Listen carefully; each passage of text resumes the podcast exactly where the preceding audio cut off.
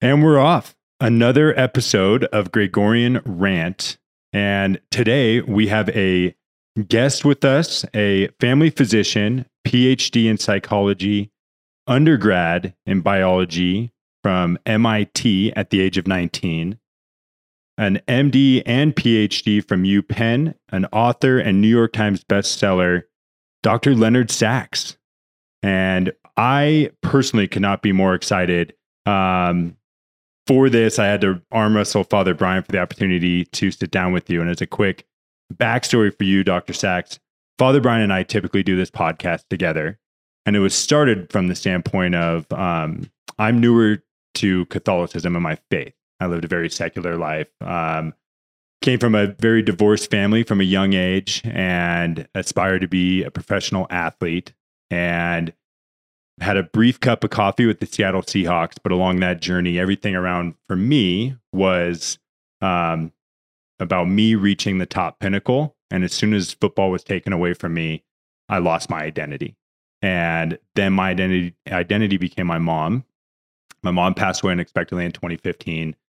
Lost my identity again, and uh, since then have been on a journey. And the whole purpose of this podcast started of as I start to live my life as a Christian, trying to then explain why I'm doing it and doing it the way that the church is teaching is really hard for a lot of my friends in LA. It's really hard for them to understand why I'm going to marry somebody that I'm not living with and why I'm no longer trying to achieve Forbes 30 under 30 list and instead trying to live a virtuous life. And so I was recently married and um, I was married last year during the coronavirus and I've just had my first child, little little Gianna. And my mother-in-law introduced me to your book. And I instantly became absolutely obsessed with your book because it flipped my world upside down and everything that one I aspire to, but what I'm used to. I lived everything that you kind of discussed. So I could not be more excited for this opportunity and cannot thank you enough for taking the time to come out from uh, Pennsylvania. Well, thanks for inviting me. yeah, no, I, uh, it's, it's a big thing for me. And I, I think anyone here at Lourdes, we have this opportunity. I've had the opportunity all day to kind of sit in a seminar that you gave. And tonight we're going to discuss a book you wrote, um, really focused on the collapse of parenting.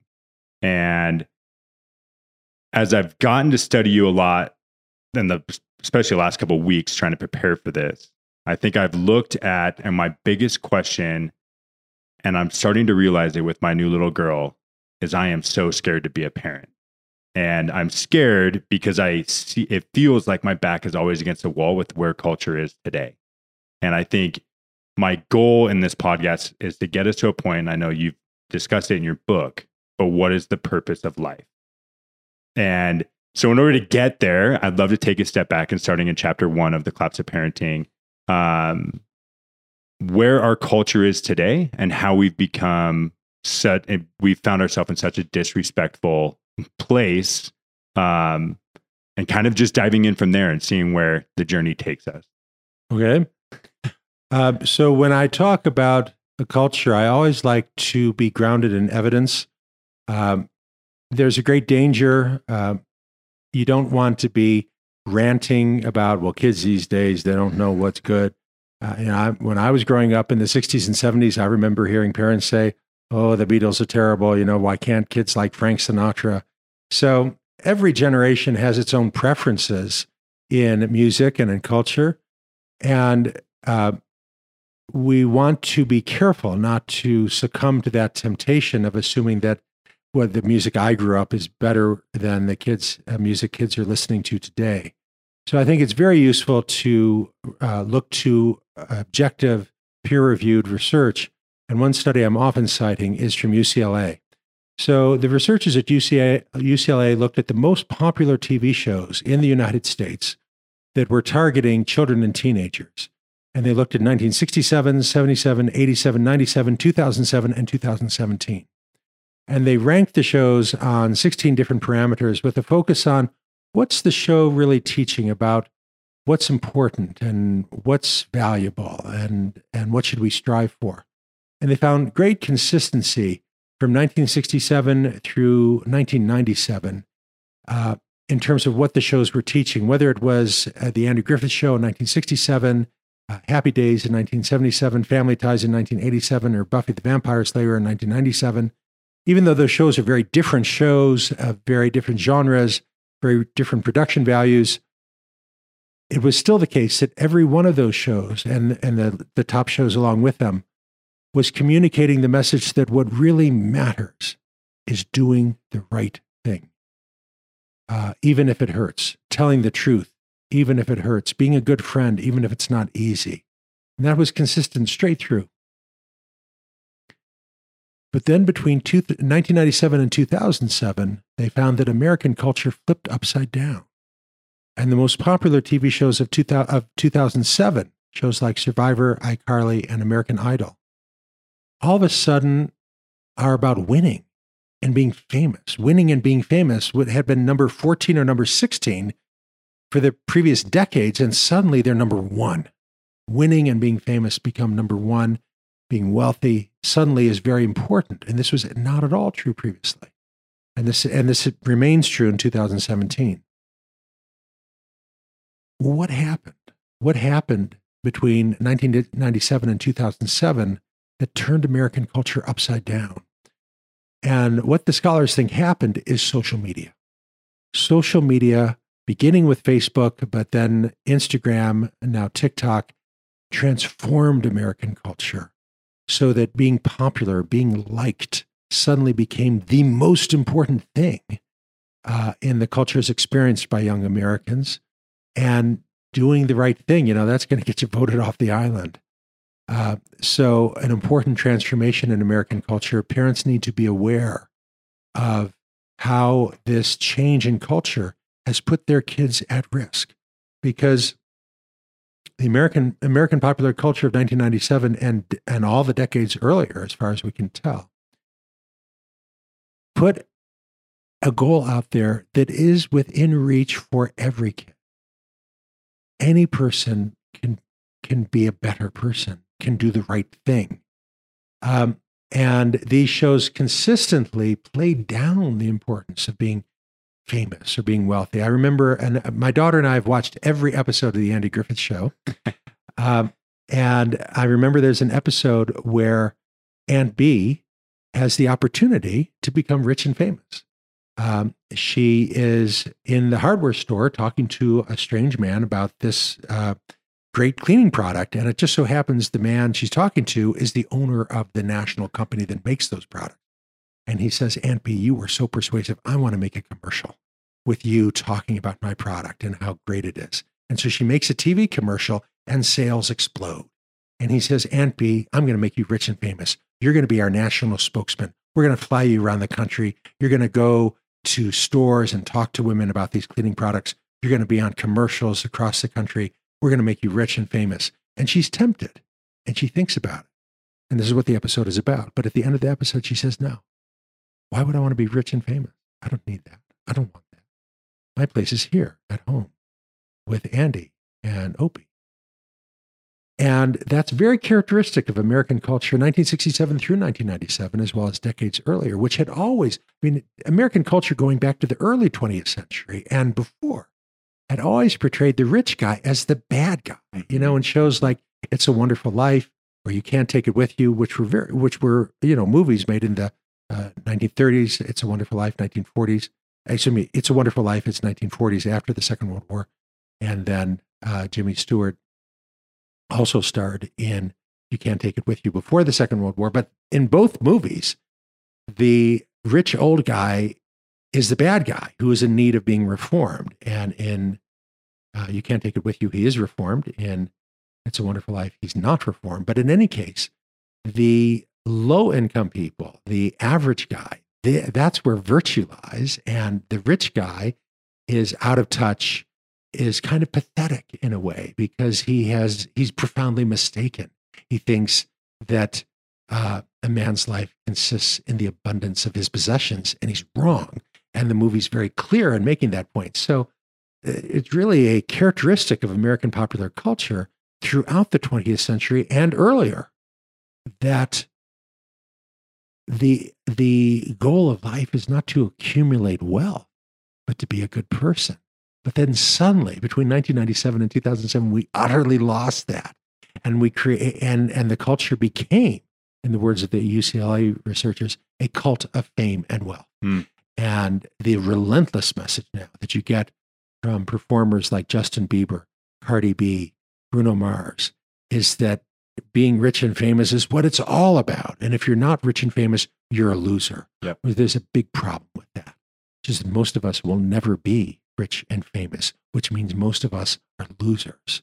Uh, by the standards of the culture that kids are buying into now, they will be losers. And that creates this uh, epidemic of anxiety, depression, and disengagement that we're seeing right now among American teenagers. I think, yeah, I think it's worse more than ever. And especially, I think as I've heard you talk about this before too, I think it's interesting to reflect back on even athletes. And now some of these athletes are making 200, 300 million dollars a year. And for me, when I grew up, I wanted to become a professional football player. There, there aren't many athletes making $200 million a year. They might have a $200 million contract. I'm sorry. I'm sorry. Correct. Correct. That's right. Uh, That's right.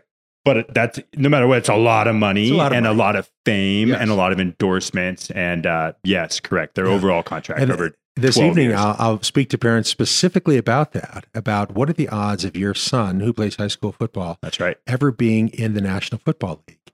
Well, there's over a million high school boys playing football in the United States right now. And there's 1,656 men on the 32 rosters of the National Football League, which means the odds are about 600 to 1 against your son ever making it to the NFL. And the average NFL career is between two and three years. That's right. Uh, so that's maybe not the best career goal.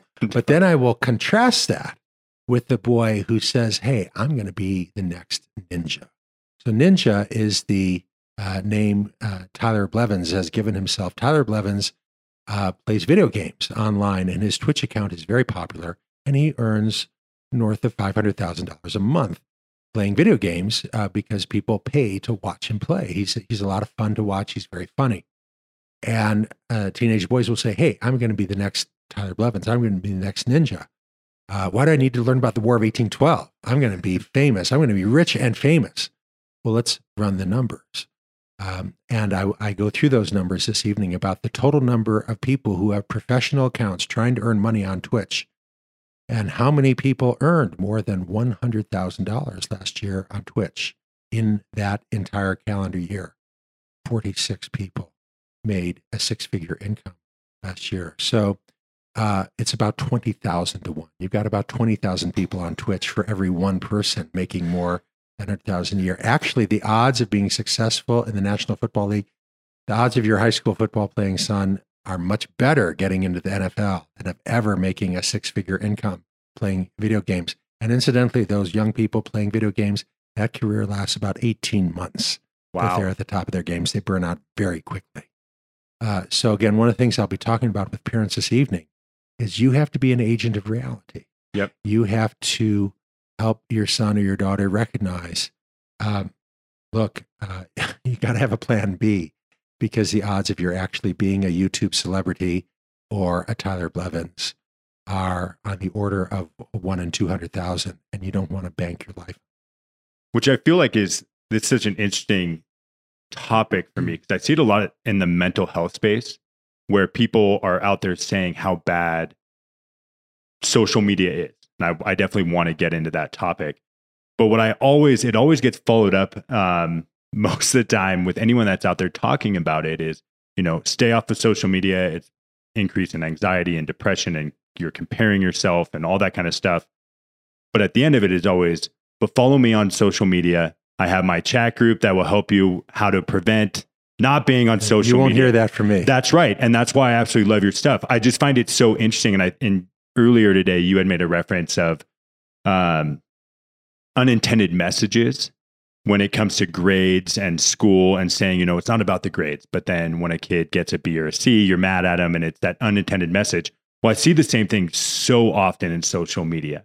Um, it is that like, okay, that's kind of my question for you is when you have, when you get up there tonight and you talk to a lot of parents, do you feel like you're, and you're saying, you know, this is your kid shouldn't, your daughter should not be on social media. Actually, I will not say that. Okay. Um, again, my uh, recommendations are always grounded in the evidence, and I and social media. I'm always citing the work of Jean Twenge, uh, uh, who is certainly our nation's leading scholar. And she and her colleagues looked at data from over 200,000 adolescents. And on the x-axis, you've got the amount of time kids spend on social media, and on the y-axis, you've got the risk of becoming anxious or depressed. Oh. And from zero to 30 minutes a day, uh, there's no increase. Hmm. Uh, the increase begins after 30 minutes a day. So, again, based on the evidence, I'm going to advise parents no more than 30 minutes a day on social media. Now, I know of many parents who have prohibited social media for their kids. I don't have a problem with that. My daughter is not on social media, she's 15. Um, and, you know, I don't have any problem with saying, hey, no social media. But that recommendation cannot, the, the recommendation to prohibit social media cannot be grounded in evidence because there is not compelling evidence that kids who have no social media do better on average than kids who spend 20 or 30 minutes a day on social media. What we do know is that kids who are spending hour, an hour a day on social media do less well, are more likely to become anxious or depressed compared to kids who spend 30 minutes a day on social media. Kids who spend two hours a day on social media are at greater risk than kids who spend one hour a day. Kids who spend three hours a day. It's a pretty linear increase after Yeah. that 30 minutes a day. The big news this week, though, is two days ago, the Wall Street Journal published what really has to be considered one of the great scoops. Uh, they somehow, and they haven't said how, they somehow got their hands on a trove of internal Facebook documents never intended for public release. Facebook, it turns out, has teams of researchers who've been studying the effects of Instagram. Uh, Instagram is owned by Facebook. Um, and the Facebook researchers have determined that teenage girls are more likely to become anxious and depressed the more time they spend on Instagram. And this is true for every girl, whether she's black or white, affluent or low income, urban, suburban, or rural. Um, and it's a huge effect. And the and the Facebook uh, employees have themselves been debating uh, what should we do about this. All the time that Mark Zuckerberg has been the owner, the you know the the the CEO basically has been claiming that oh it doesn't really have any effect. Uh, the right. evidence is all over the place. He's been lying. Um, you know, in 2006, a federal judge ruled that the cigarette companies had been deceiving the public, had been willfully and knowingly deceiving the public. That the cigarette companies knew beginning in the 1970s that cigarettes were harmful, and yet they deliberately claimed not to know that. They misled the public about what they knew, and then um, uh, they had to pay for it. Um, and already in the last 48 hours since this Wall Street Journal story broke, uh, some are wondering is Facebook in the same mind? They have been telling us for years that they have no evidence Right. that Instagram is harmful to girls, and they were lying. They did have evidence. They had more evidence than than had been publicly available. They knew that Instagram was harmful, but they didn't want to tell anybody because they didn't want to cut into their profits. Wow. And I know we talk a lot about girls on social media, but what's the impact? What's the research say about boys on social media? Okay, boys are much less vulnerable to the toxic effects of social media. Boys are much more vulnerable to the addictive properties of video games. So this evening, we're going to, going to go into some detail as to why that is so um, and what the guidelines are. But uh, boys are clearly much less vulnerable to the toxic effects of social media. Wow. And then so, taking a step back, going the other way, then in regards to video games and the habits associated with that, what's the danger with that? Because I my question with that, and when I read your book, I have to admit, candidly, I was partially defensive in that stance. Um, my wife came from a family of four girls, and they don't, none of them had video games, any of that kind of stuff. I grew up where Friday nights were at my best friend's house, 15 of us playing video games, having a good time. And that was kind of my memory. And I understand the isolation piece. Um, but selfishly, I was like, "Oh, I have to defend it. I don't even know. I have a little girl now, and I'm like, I don't know when I'll have a boy or if. Um, but what is the, in your eyes, and the research say about the dangers of video games? Okay, well, there's uh, two questions here. First of all, how much time spent spent playing video games is too much time? Yep. And how do we know? And which video games are okay to play and which are not? And Okay. how do we know? Those are two different questions. So, uh, again, all my recommendations are always based in evidence, and we have a lot of good research.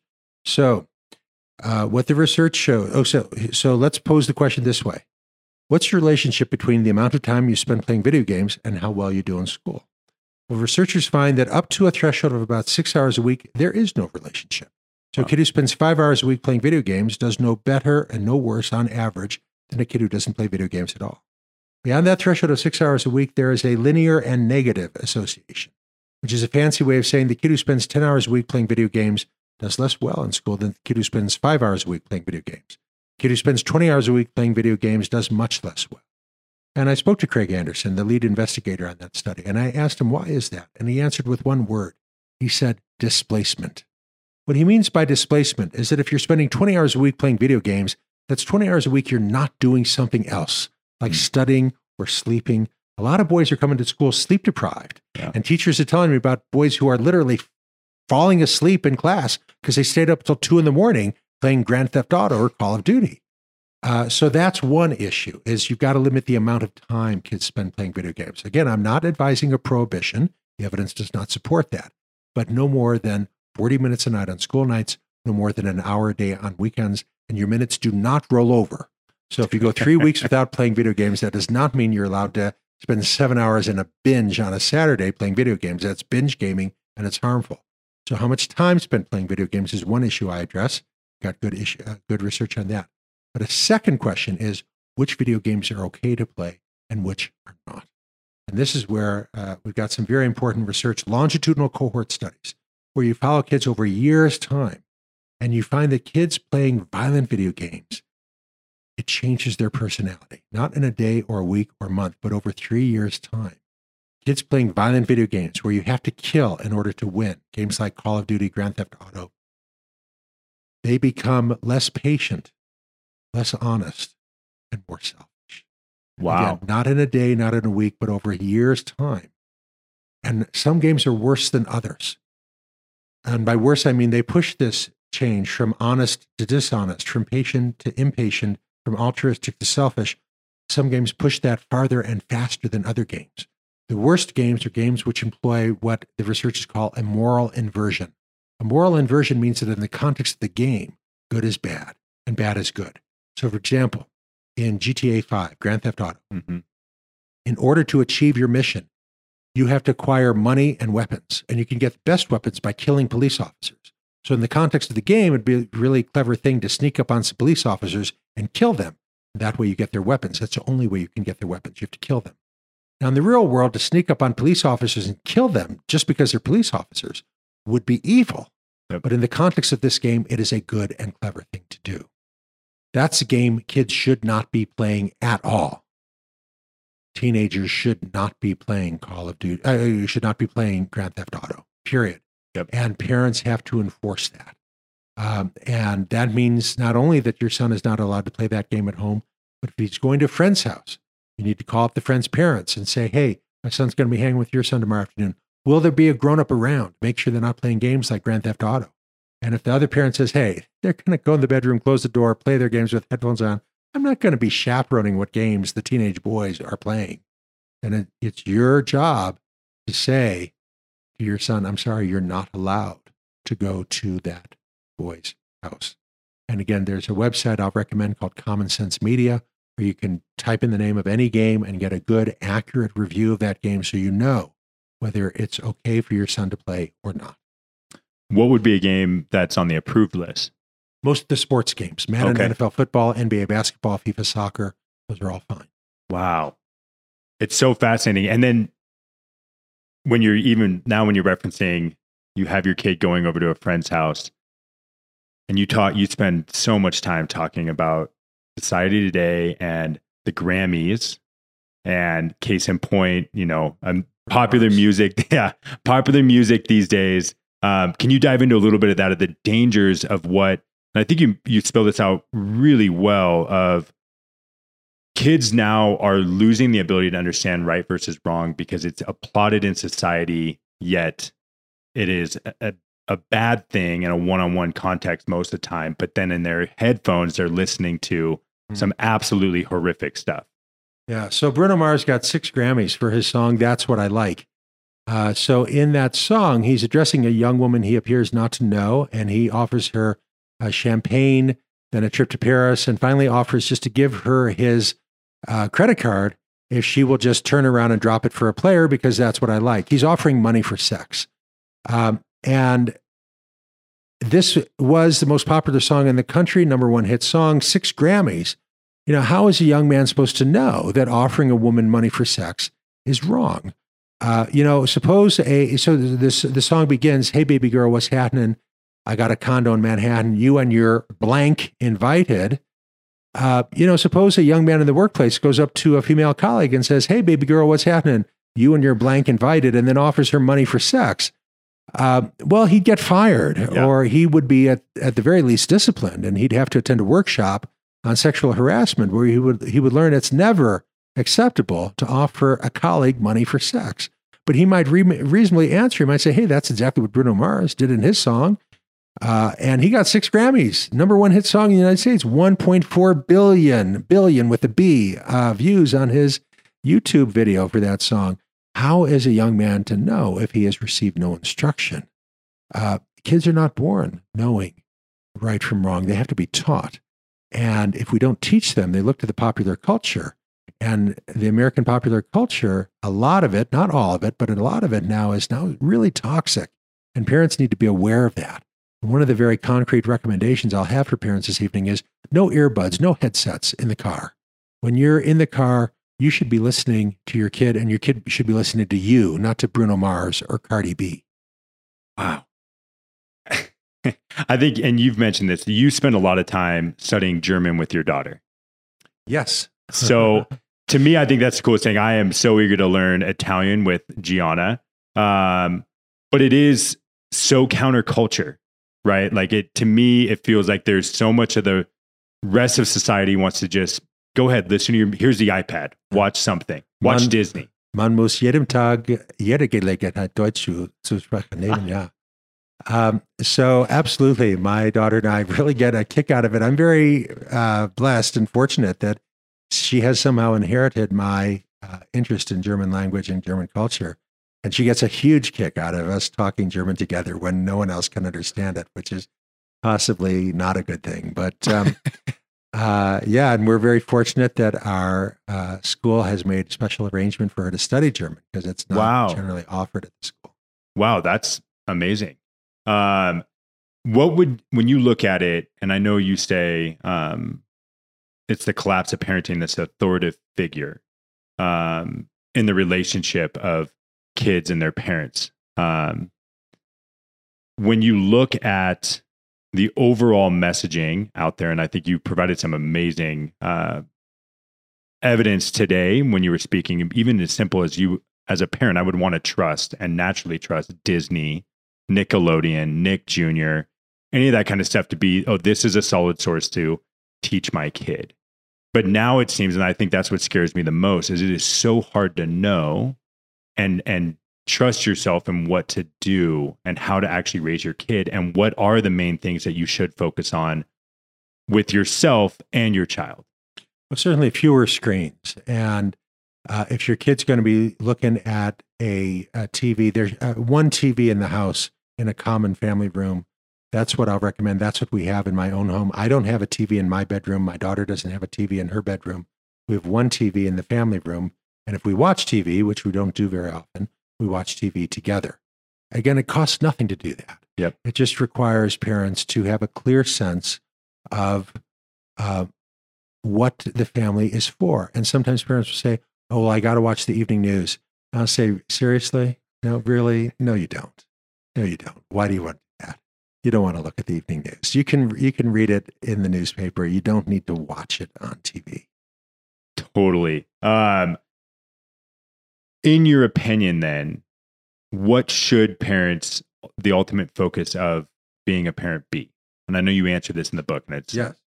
So again, as I said earlier, my recommendations are always grounded in evidence. What should a parent's first priority be? Well, as it happens, we have good research that allows us to answer that question in an evidence based fashion. And I'm referring now to a series of longitudinal cohort studies done in the United States and indeed around the developed world. And in each of these studies, researchers follow kids from uh, early childhood through adolescence into adulthood to determine what characteristic of a child that I can influence best predicts health, wealth, and happiness uh, when the kid is 32, 35, 38 years of age.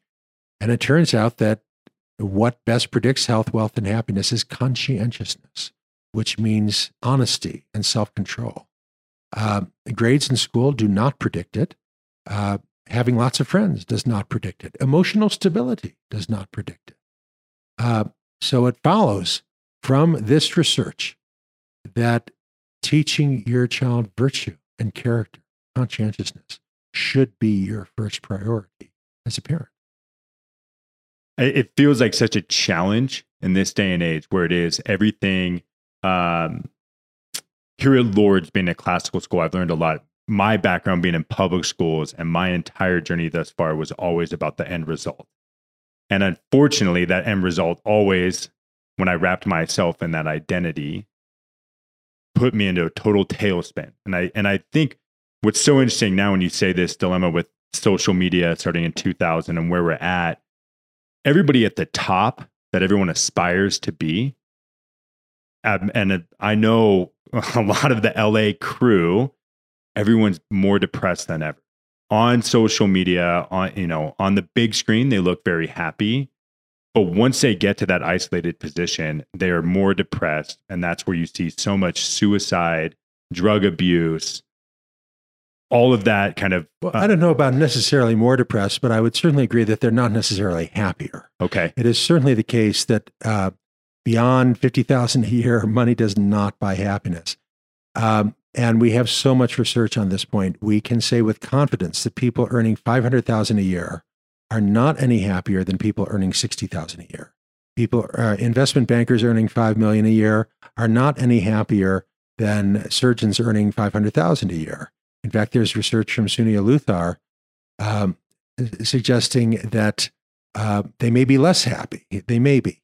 Um, but it is certainly the case that money does not buy happiness. It is certainly the case that professional success does not guarantee happiness. And that's uh, what David Brooks calls the big lie in American culture right now. That uh, our schools and our popular culture uh, teaches kids that, hey, if you're really successful, you will be happy. And it's just not true. Uh, and, you know, as a physician, I've seen surgeons who are very successful as surgeons and have a very big practice and earn 800,000 a year, and they're absolutely miserable as people uh, because they bought into this notion that professional success would give them happiness, and it doesn't. Uh, happiness is not about professional success. Happiness, whether or not you're happy, begins with the quality of your personal relationships, of your intimate relationships. If you're in a strong marriage and uh, your kids uh, are, are doing well and you get along well with them, then you're going to be happy. Uh, if you're earning 800,000 a year and your spouse hates you and your kids hate you, you're going to be miserable. Uh, professional success and money will not protect you, will not buy happiness. And, you know, we all know that intellectually, but I don't know that we know it in our gut. Uh, I think many Americans assume at some level that if they were just more successful, mm-hmm. just had a little bit more money, then they would be happier. And it's just not true. I think what's interesting hearing that is, and as I've started to dive more in my faith and, and being a Christian, I've heard that said. And it's sometimes easy for my mind to go, well, then I don't want to achieve any sort of financial success. Like it almost kind of scares me to think that if, from what I've seen just based on my experience, there's almost a negative um, effect of financial success? Well, again, the evidence does not. Uh, there's one researcher out there named Suniya Luthar uh, who has made that argument, um, but it's on, and and her research really has focused on children and teenagers, uh, where there is uh, uh some evidence that affluent kids may be at greater risk for anxiety and depression compared with low income kids. That is a new finding, incidentally, which clearly was not the case 30 years ago. So the question that then arises is well, what's changed about the culture? 30 years ago, being affluent was not a risk factor for depression among American kids. Today it is. Uh, but whether that's true for adults is a much iffier proposition. But what, as I said earlier, what we can say with confidence is that people earning 5 million a year are not happier than people earning 80,000 a year. We can say that with confidence. We can also say with confidence that people earning 80,000 a year are happier than people who have no income or people who are homeless. Uh, so it is not the case that homeless people are as happy as people earning a modest income. Uh, if you don't know where you're going to sleep and you don't know where your next meal is coming from and you're really hungry, then you're not going to be happy. You have to satisfy those basic needs of food and shelter, uh, which in most communities in the United States you can do pretty readily with an income of forty thousand a year. Forty thousand a year can get you a place to live and food on the table. Um, so, from going from zero to forty thousand a year, you do see an increase in happiness. Beyond sixty thousand a year, there's no income, no, no increase in happiness, as I've said several times now people earning 200,000 a year are not happier than people earning 70,000. So again, that's not a reason why you shouldn't strive to be successful. If you enjoy your work and you want to make a contribution in your work, and that means you're going to earn more money, I don't see anything wrong with that. But don't think that's going to make you happier because it probably will not. It naturally this leads me to your conversation. I know you cite this all over the place, but um, with Dr. Wright in Australia. And and if uh, I'll actually I'd prefer if you kind of dive into that story because I think it leads to you know maybe some of that success and financial success is a byproduct of what you guys discuss, and that's okay. fine. So Dr. Wright hired me to uh, uh, sp- uh, spend two days at his school, which is Shore. It's a boys' private school uh, in an affluent suburb of Sydney, Australia. And uh, uh, he and I had worked out the format in advance, of course, uh, which was that I'm going to spend a good chunk of those two days meeting with the boys at the school. And whenever I meet with students, it's always a back and forth. It's never a, a formal didactic presentation. It's a back and forth. I ask questions. I call on students who have their hands raised for answers, and we have this kind of Socratic back and forth. So Dr. Wright said to me, uh, All right, ask me the questions you're going to ask the boys. Um, so you know, I've I've done this with many kids uh, across the United States and around the world. Uh, and typically, when I meet with high school kids, I might ask questions like, uh, "What's high school for?" And the kids will say, "It's to get into good college." And I'll say, "Well, what's what do you have to get into good college for?" And they'll say, "Well, to get a good job." And then I'll say, "Well, why do you need a good job?" And they'll say, "To make lots of money." I'll say, "Why do you need lots of money?" And they'll say, "To have fun." So uh, Dr. Wright said, what, what questions are you going to ask the boys tomorrow? I said, well, one of the questions I'll ask them is, what is school for? And Dr. Wright said, school is preparation for life. It is not about getting into the top university. It is preparation for life. So then I answered him as, as I would answer any student who said the same thing. I said, what is life for? And he answered immediately, even before I'd finished the question, before the words were out, he said, human life is for three things meaningful work, a person to love, and a cause to embrace. And I said, okay. I'm not saying Dr. Wright is the guru. I'm not saying you have to accept his answers, but you have to have an answer. When your kid asks you, why should I work hard at school? You better have an answer uh, that is more meaningful than, well, because you have to get into CU Boulder or you have to get into Stanford. That answer will not satisfy. Uh, it, you have to give an answer better than when you have to get a good job and earn lots of money. That answer will not satisfy. A man's life does not consist in the abundance of his possessions. And if that's the best you can give, well, you got to go to CU Boulder and get a good job and earn lots of money that will not satisfy. And the result will be that working hard at school just becomes a race to nowhere, to borrow the title of a documentary making that point. And the result will be anxiety, depression, and disengagement. You got to communicate to your kid your understanding of the big picture. Why are we here? What is human life for? And it could be to glorify the name of Jesus Christ, my Lord and Savior, if that's what you believe. Uh, but you've got to believe it. It's got to be genuine. If it's not genuine, it's worthless, and your kid will see right through you. So, looking back on myself, I think when I hear Dr. Wright's answers, number one, meaningful work. Um, I love what I do here at Lourdes, and I'm just stepping into it. I was in commercial real estate for a long time before this, but I think, and I and as I look back and I hear what you're saying, I spent way too much time on video games. I spent way too much time um, trying to be the best football player of all time, and I didn't ever spend the time to really understand what spoke to me. And I I struggle with how do you explain to someone um, this concept of what is meaningful work to find that satisfaction? And sure maybe again a byproduct is financial success or any of that kind of stuff. But if my little girl asked me that i think i still i've lived so much of the other that I, it's hard for me to define even in myself well i think it's a very good question so what is meaningful work what do you really want to do not what do you think would earn a lot of money but what is your heart's desire? It's not a trivial question. The great American psychologist, Dr. Abraham Maslow, believed that many adults are miserable because they're working hard at a job they don't like in pursuit of goals that are not meaningful to them. So it is one of the jobs of the child and teenager to figure out for themselves what do I really want to do? What work would be meaningful for me?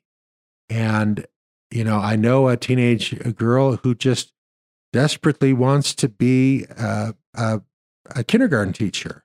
Now, I personally would not want to be a kindergarten teacher. I would not enjoy that work. I would not find it meaningful, but it is meaningful work.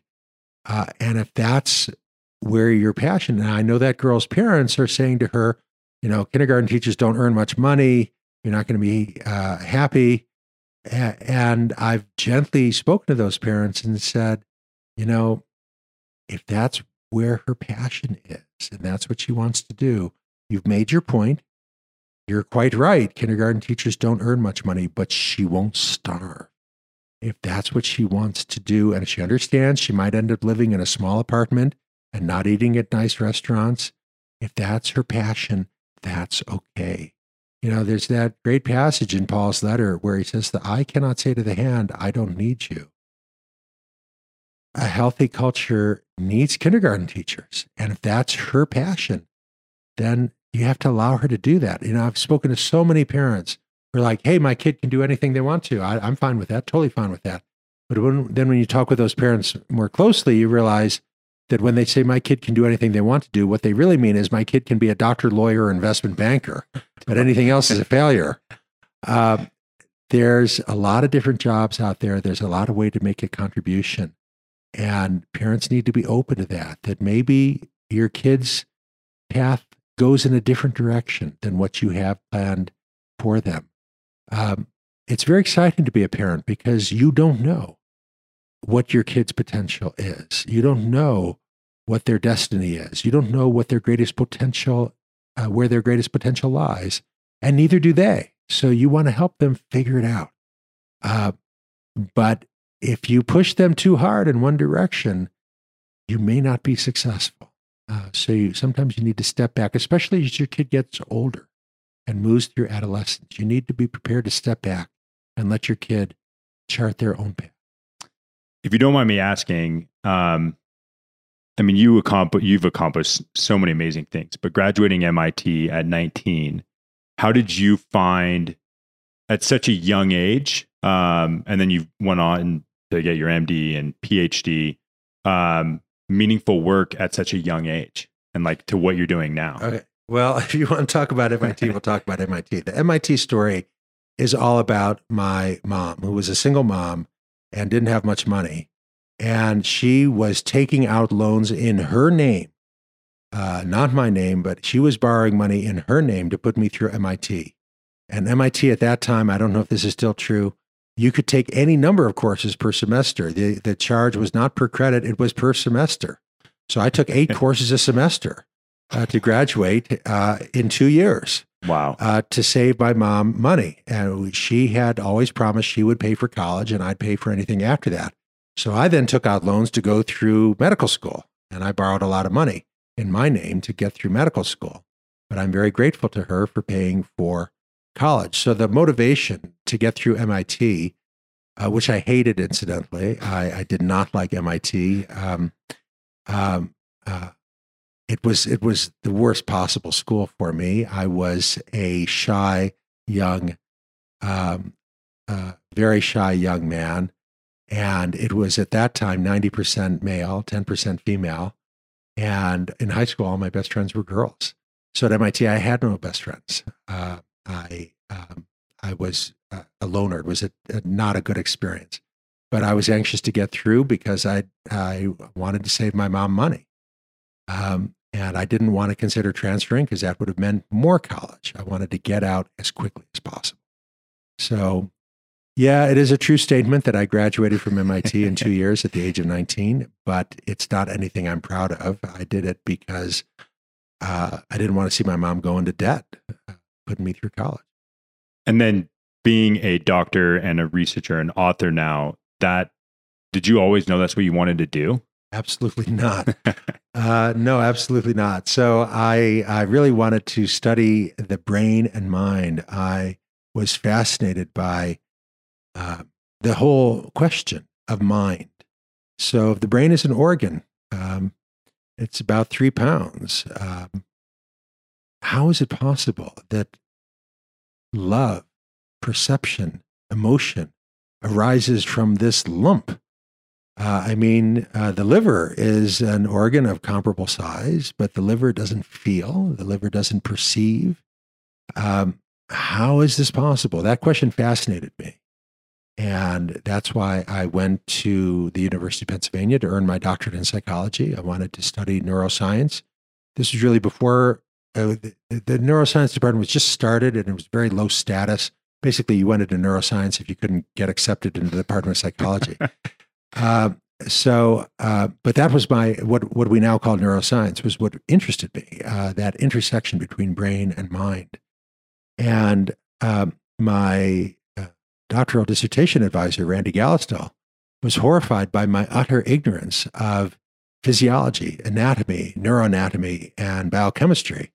And he said, Leonard, you know, it's great that you want to study brain and mind, but you are profoundly ignorant you need to walk over to the medical school and take uh, uh, anatomy, neuroanatomy, biochemistry, pharmacology if you want to be competent in this field.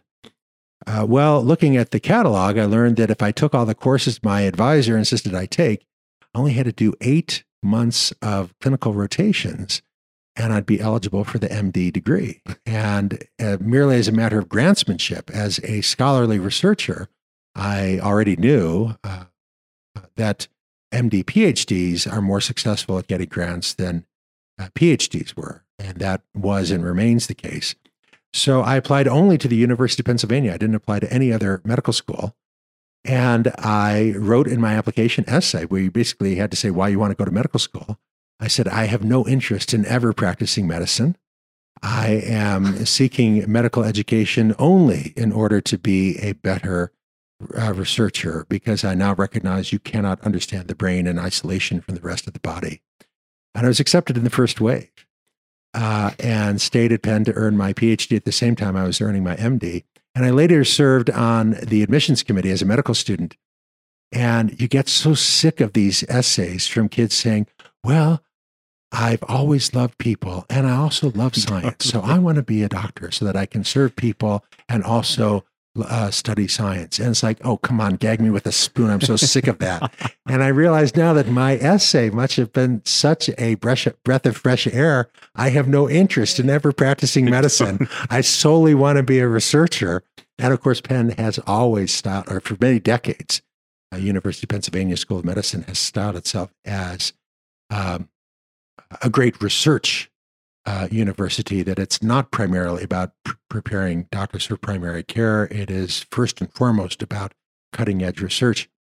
So without me ever attending it, it was exactly the right essay to submit. So I began my medical studies, which, uh, you know, the first year, the basic sciences is really uh, pretty straightforward. You just have to learn all this stuff. And then I began the required clinical rotations. And I discovered to my great astonishment that I enjoyed being with people. That this guy who had literally been pulled off a grate, a homeless guy who had all kinds of medical and psychiatric problems. You know, as a medical student, your job is to do the history and physical, to spend a few hours learning everything there is to know about this guy. And I found it absolutely fascinating.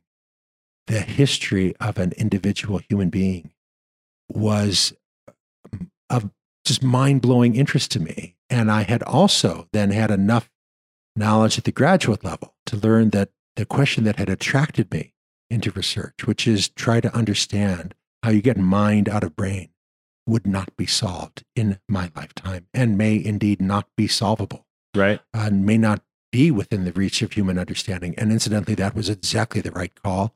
We are no closer to understanding that now than we were 40 years ago. Um, and so I changed my goal and I decided I'm not going to be a researcher. I'm going to be a clinician. I'm going to be a family doctor, which really upset all of my advisors at Penn because the University of Pennsylvania is not about preparing doctors for family medical practice. It's not about primary care. It's about the specialties. Right. Um, you know, in my graduating class, I think we had 30 kids going into orthopedic surgeon, surgery. I was one of five kids going into family medicine. Wow. Um, but I had decided that's what I want to do. I want to work with people. So, and that was a decision I made really at, at the age of 25. So I had no clue what I was going to do. Um, and, um, and then I became a family doctor. And after 19 years of, of doing family medicine, I took a, an extended sabbatical mm-hmm.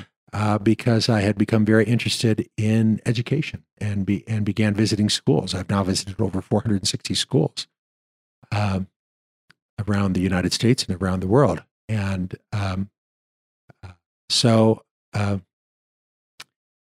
uh, I, I, I, quote a, a line from uh, Friedrich Nietzsche that begins, Es gibt ein Grad von Ungeduld bei Menschen der Tat und des uh, Gedankens. There, there's a kind of impatience among people um, where they jump from one thing to another. Yeah. And that's certainly characteristic of me that I have bounced around, that I have not pursued one goal, that I have gone in different directions. Um, so, and I, I tell my daughter, you don't have to decide now what you're going to do forever. That may change. Uh, I tell her the most important choice you make in life is who you marry. Mm. Anything else you can change. You can change what you do. Uh, but if you marry the wrong person,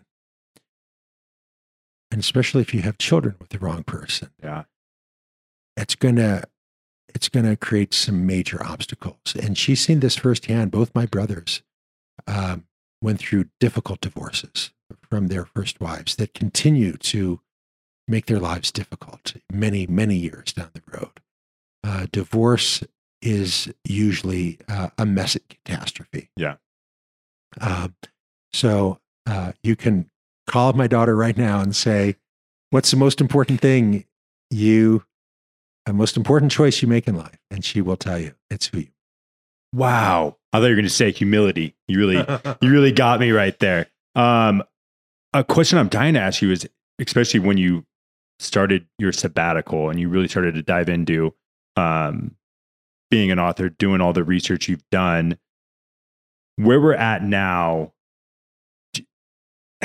does has your work been motivating or um, frustrating? As I've seen, you've had to update a lot of your books, and not because it's almost like what if your your work is a timepiece, and it's only being proven more. And as you're going out and you've been to over 400 schools, you're doing all this work like boots on the ground.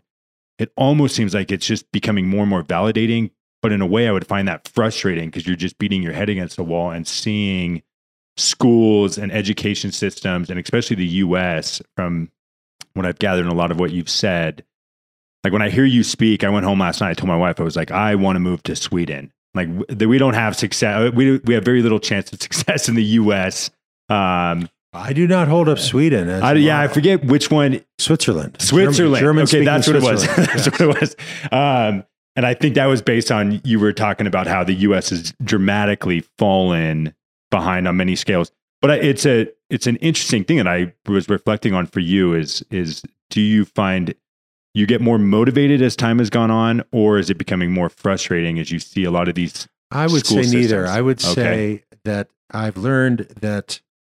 Um, so one reason I took that sabbatical, I had been visiting schools and and creating this compendium of gender aware best practices for the content areas, and we had by 2008 we had really good evidence that my gosh, this is really immensely effective uh, at boosting achievement and motivation for, bo- for both girls and boys, getting more girls excited about computer science and physics and engineering, getting more boys, boys who love football and Grand Theft Auto, getting boys excited about creative writing and poetry and Emily Dickinson.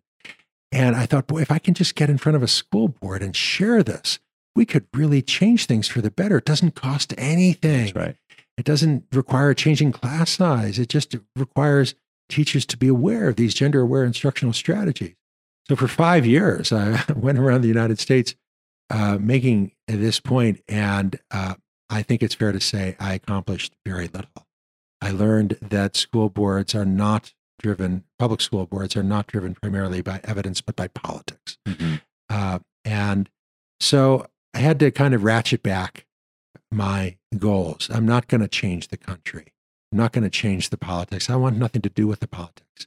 But if a school engages me, say, hey, we'd like you to work with our school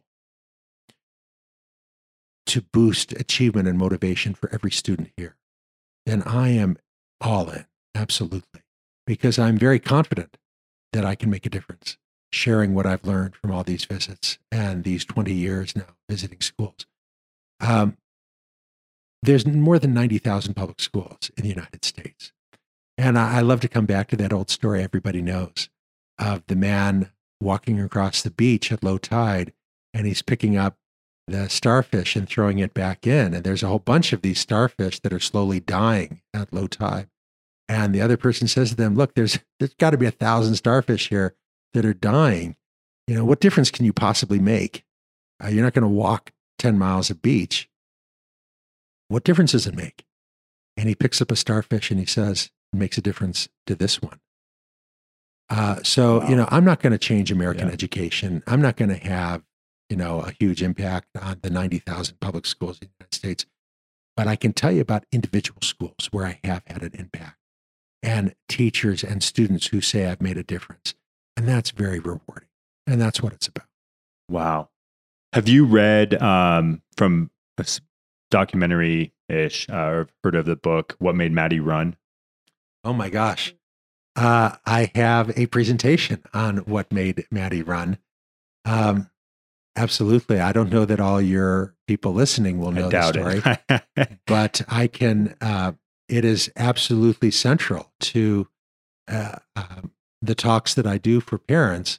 So Madison Holleran Mhm. was a uh, extraordinary young woman who was um, a very fine student at her high school in northern New Jersey, uh, where I have visited and I've spoken to parents in that community, incidentally, um, and also an outstanding athlete. Yep.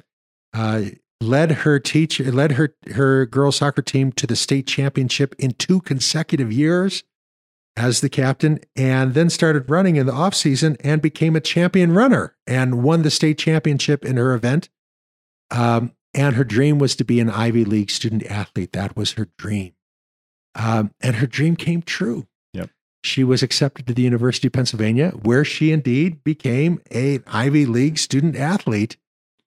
And her dream became a nightmare. Right. And within a few weeks of enrolling at Penn, she realized, I hate this. I hate this. I hate this. I don't like it at all. She, in retrospect, she was unwise to accept the offer to be in track. Her first love was soccer. Lehigh, a less prestigious college, had offered her a scholarship to play soccer at Lehigh. She, that's what she should have done. She loves soccer.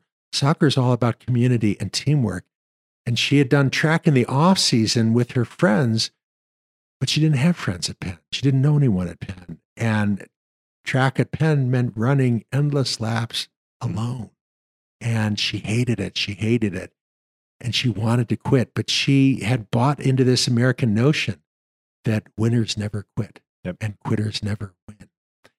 And she could not quit. And she regarded transferring as quitting, that winners never quit and winner and quitters never win. And so she was trapped by her own beliefs. Uh, and she met with the coach January 2014 and said, I need to step back. I need to quit the team for a time. And the coach said, Don't quit. We'll accommodate you. You don't have to come to every practice. You don't have to go to the meets, but don't be a quitter. Don't be a quitter. And a few days later, she took her own life by jumping off a tower in Rittenhouse Square. And I think we have so much to learn from that. Part of the story that has to be told. And that's why when I do this presentation, I show pictures of Mhm. Madison Holleran because she was beautiful. Yep. She had it all. She had it all. She was the prettiest. She was the smartest. She had the most friends. She was had, was the most popular. And when other kids heard about this, Madison Holleran, I- Madison Holleran, you got to be kidding! Not she had everything. Yep. She was the golden girl. She had it all. How is this possible? And so that's that's a big part of my presentation on uh, resilience. That part of being resilient means being adaptive. Adaptive means that you are prepared to walk away. That you're prepared to say, "I made the wrong choice." Uh, and I, I think we do a terrible job as a culture in teaching kids um, the need to be adaptive. That that that success means moving from one failure to the next with no loss of enthusiasm. That it's okay to to acknowledge that you have failed and move on. Uh, we need to teach that to our kids, and our culture is doing a really bad job. It's such an interesting perspective. That that book, um, written by Kate Fagan, who is from my alma mater, um, I've been absolutely obsessed with that book, and I had my own mental health struggles and blah blah blah. So it really struck a chord for me, just being an athlete at that level and understanding those pressures. But I also found it so interesting, and again, why collapse of parenting and social and the the pressures around social media, and really trying to prevent my daughter Gianna in that sense Maddie was posting minutes before Yes. her suicide. Um, and if you and her social media is still up, and you can go find her Instagram page, and it is absolutely heart wrenching because to your point, she was an absolute, absolutely gorgeous girl, had it on paper all going for her, and nobody knew the struggles. I think it was remarkable. The parents gave everything to Kate and said, "Here's the cell phones, here's the computers, Yes. here's the," and it's Well, so the parents valuable. had a clue and Yeah. they urged her to get counseling, and she said that she would, but she did not confide in her parents the depth of the uh, dilemma that she had found herself in, that she could not quit. You know, from a grown up's perspective, it would have been so easy for her to just say, "Hey, you know, I'm out of here. That's I'm, right. I'm, I'm going to take a semester off, and then I'm going to start over at Lehigh." That would have fixed it, but she couldn't do it. She Yep. just couldn't do it. She could not accept that notion that she had failed. She'd never failed. In retrospect, her high school set her up because she never failed. She always won. Her team was undefeated the two years that she was captain. They won every game. She was the best at everything. And so she was unprepared. This evening, I'm going to share another line from that uh, school I, I visited in Australia, Shore, where the head of school says to the parents of new students, he, he says, I do hope that your son will be profoundly disappointed during his time at our school. and the parents will always say, Why would you hope for such a thing? And the head of school will say, Because if he is not profoundly disappointed during his time at our school, he will not be prepared for Okay. disappointment when it comes, and it will surely come.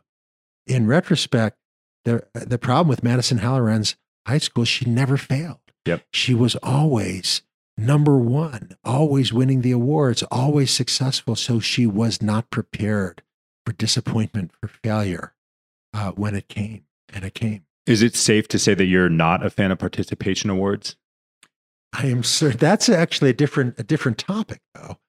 Uh, so uh, that's the topic out of my book Boys Adrift.